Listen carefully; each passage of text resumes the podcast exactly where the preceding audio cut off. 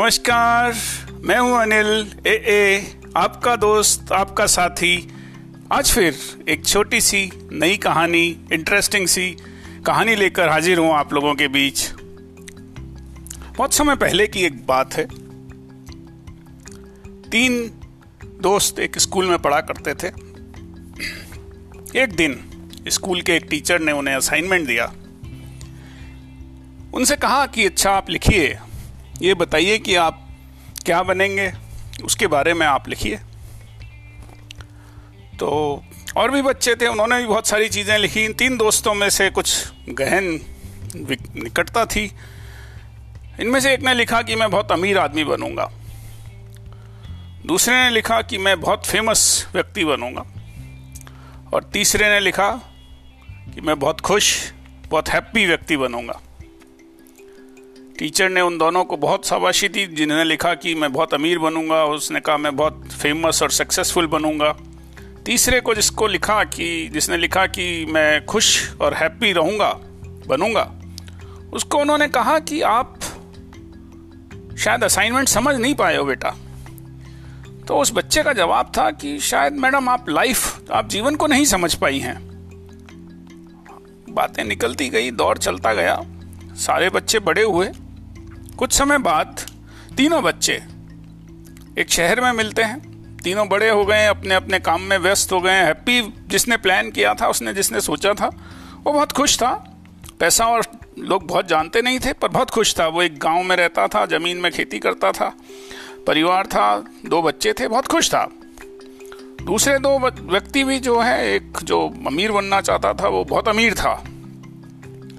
और उसके पास उसने गाड़ी खरीदी थी, बहुत महँगी गाड़ी खरीदी थी।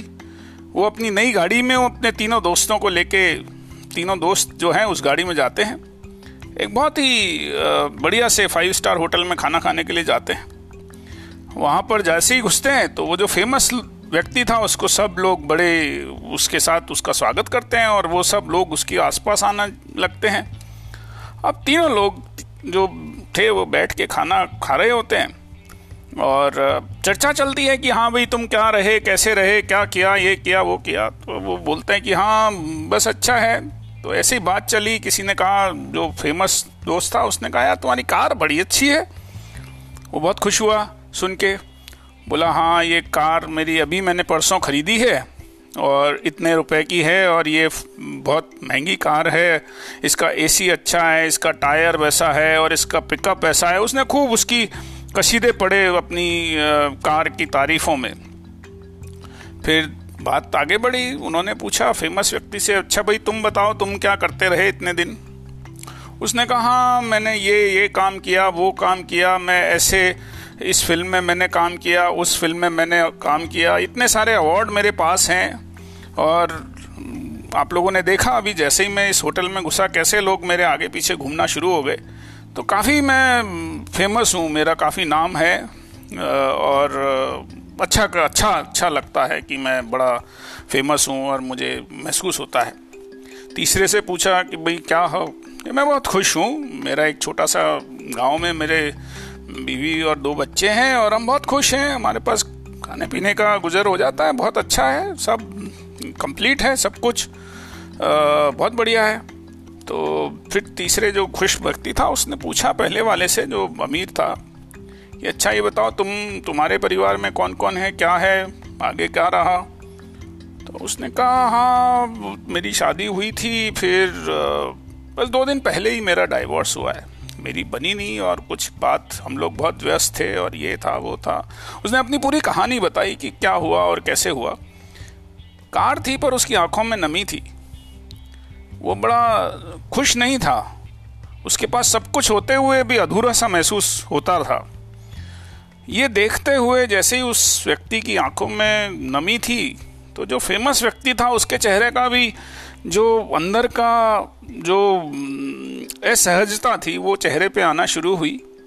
और दिखाई देने लगा कि वो भी अंदर से बहुत खुश नहीं था। फ़ेमस ज़रूर था मुखौटा ज़रूर पहना था उसने आ, कि मैं बहुत खुश हूँ और मेरा नाम है और पर अकेला बहुत था। और जो जो आदमी जिसके पास ना पैसा था, ना पहचान थी, बहुत ज़्यादा लोग उसे जानते नहीं थे, वो उसका चेहरा शांत था, फुलफिल था, खुश था, अपने आप में संपूर्ण दिखाई देता था। कुछ चर्चाएँ हुई और देखा गया कि रिसेंटली एक स्टडी भी हुई है, जिसमें ये पाया गया कि अक्सर लोग अमीर बनना चूज़ करते हैं। या फ़ेमस बनना चूज़ करते हैं और बहुत कम लोग हैं जो कि अल्टीमेट गोल जो कि फुलफिलमेंट देता है, खुश रहने की बात करते हैं।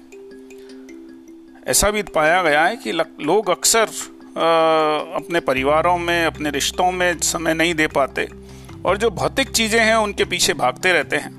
और जो ये भौतिक चीज़ें हैं, ये बहुत ज़्यादा देर के लिए सुकून नहीं देती हैं। आपने नया मोबाइल आज खरीदा है, वो चार दिन बाद पुराना हो जाता है। और आप फिर दूसरे नए के बारे में सोचने लगते हैं, जो कभी कंप्लीट नहीं होता है।